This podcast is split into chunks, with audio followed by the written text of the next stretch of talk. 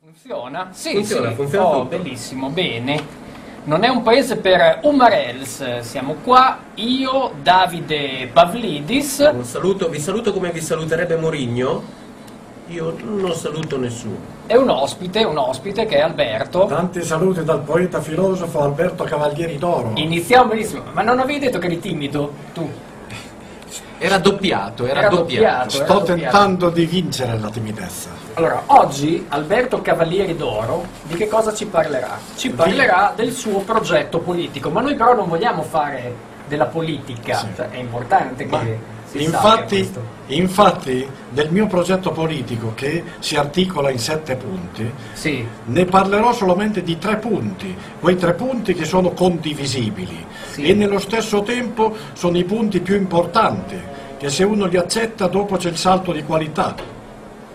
Quindi i punti neri. Alberto, avevi detto che eri timido, invece allora, cioè, è una menzogna totale questa. Cerco di andare più in fretta possibile per non pensare. Allora, prima di tutto faccio una premessa sul qualunquismo della politica. Sì. Molti dicono no all'Europa e non fanno proposte alternative quando è evidente che se rimaniamo isolati andiamo verso il fallimento. Ma avevamo detto che non facevamo della politica, Alberto. Sì, ma infatti questa non è politica. Ah, ok. Questa è fantapolitica. Ah, fantapolitica, va bene. No, no, bene. Una bibita. Una bibita, una bibita. Molti dicono vogliamo un Parlamento meno numeroso. In realtà occorre un Parlamento più vario. Basta con la politica del muro contro muro, togliamo dei parlamentari e sostituiamoli con i rappresentanti dei lavoratori e delle confessioni religiose. Senta, ma lei sta facendo della politica? Sempre, sto continuando con la mia fantapolitica. Ok, continui a leggere. Sì. Avremo così un Parlamento capace di sviluppare un'economia di pace. Quindi ciò dimostra che è fantapolitica. È evidente che Alberto Cavalieri d'Oro è un po' autistico, vero? Esatto. La sua affermazione. Esatto. Prima. Io prima, fino a poco tempo fa, pensavo di esserlo per l'età. Sì. Invece ho pensato che questi ultimi 10 anni, escluso quest'anno, sì. Che ho ben evitato di farla, sì. ho sempre fatto il vaccino. La puntura? Che puntura? Il vaccino. Ah. E allora forse fra le controindicazioni c'è anche l'autismo. Dici? Fortunatamente forse è un autismo molto leggero, perché entro 30 secondi do sempre la risposta. E questa è una cosa buona, ma alla fine quando vinci questa tua fase autistica, vedo che sei in grado, qui ci sono dei fogli su fogli, sì. In cui tu butti lì, esatto. Cavalieri d'Oro pensiero. Non ho la risposta pronta, sono semplicemente sfasato nel tempo. Scrivi introduzione alla poesia moderna, clicchi e ti appaiono tutte le mie opere. Però prima deve far cadere gli stuzzicadenti. Io ho detto che si chiama fuori programma. Però non ho detto Bombiani, ho detto Andrea Pezzi, non ho detto Pezzi, no, vabbè. €10,50, guarda. Che... meno del mio, sai, il mio libro invece. Sì. Ecco, allora, perché io l'ho fatto in carta riciclata, tu capisci, no? No, invece io, cioè, no, anche il mio, però l'editore piccolo allora vuole guadagnare di più, cioè, non sto così.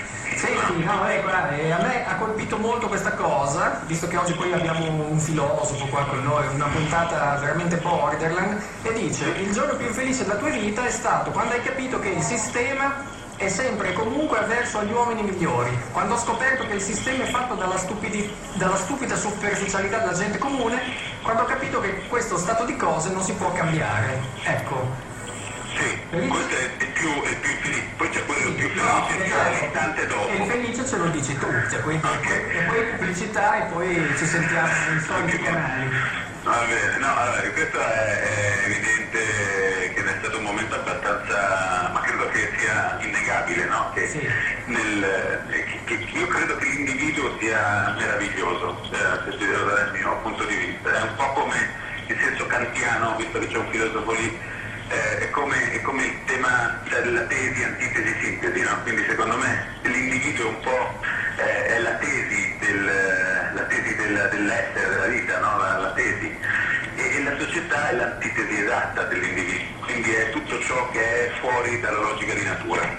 E la sintesi è quello che succede all'individuo quando, incontrando la sua antitesi, arriva a diventare una persona intelligente. Quindi il giorno più felice è proprio quando a un certo punto ho capito che l'errore, le schifezze della nostra società malata in realtà sono necessarie affinché l'individuo possa diventare intelligente. Non è un caso se l'Italia, che è un paese da sempre pieno di contraddizioni, in realtà sia il più grande produttore di genialità, diciamo così, a livello planetario, mentre luoghi come la Svezia, perfetti da un punto di vista della struttura sociale, hanno un'incidenza sulle cause di morte, per esempio sotto i 30 anni, molto alta a livello di suicidi, il 34% leggevo recentemente, che è tutto giusto. E quindi l'individuo, laddove è come la cacca, sai, il problema è come la cacca, serve a fertilizzare l'intelligenza come serve a fertilizzare le piante, ok?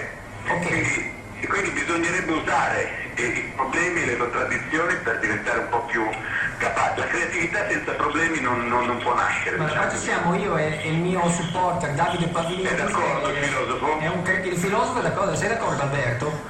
La mia filosofia è più terra-terra. È più terra-terra, ne parliamo. Guarda, parlavo di merda, per cui più terra-terra di così. Più terra-terra di merda, scusa Alberto. Dopo parleremo della filosofia di Alberto. Ascolta.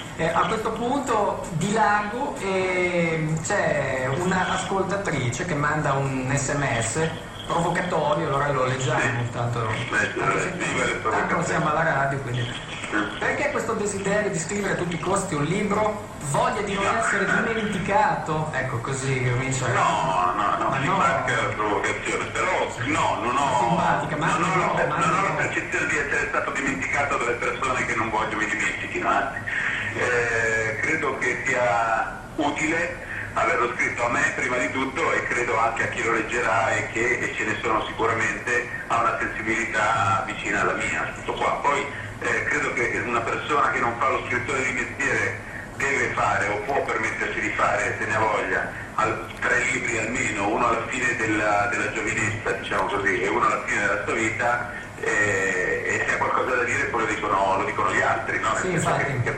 capisce da come, non tanto la quantità ma la qualità e l'effetto che quello che scrive una persona produce, sono quei parametri che danno il senso della cosa. Ma se mai fatto, io ho fatto 2 libri che consiglio anch'io ai miei ascoltatori di Santo. Allora salutiamo Andrea Pezzi, salutiamo tutti, a voi. Salutiamo, senti che chiusura, salutiamo tutti gli indecisi che non sanno cosa regalare a Natale, e allora noi segniamo fuori il programma di Andrea Pezzi e il Coach di Bologna di Danilo Masotti, va bene?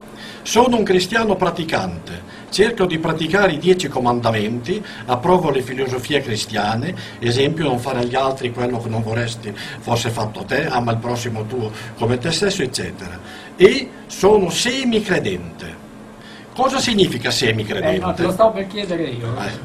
A volte credo, a volte non credo, sull'origine divina del Cristo. Ma...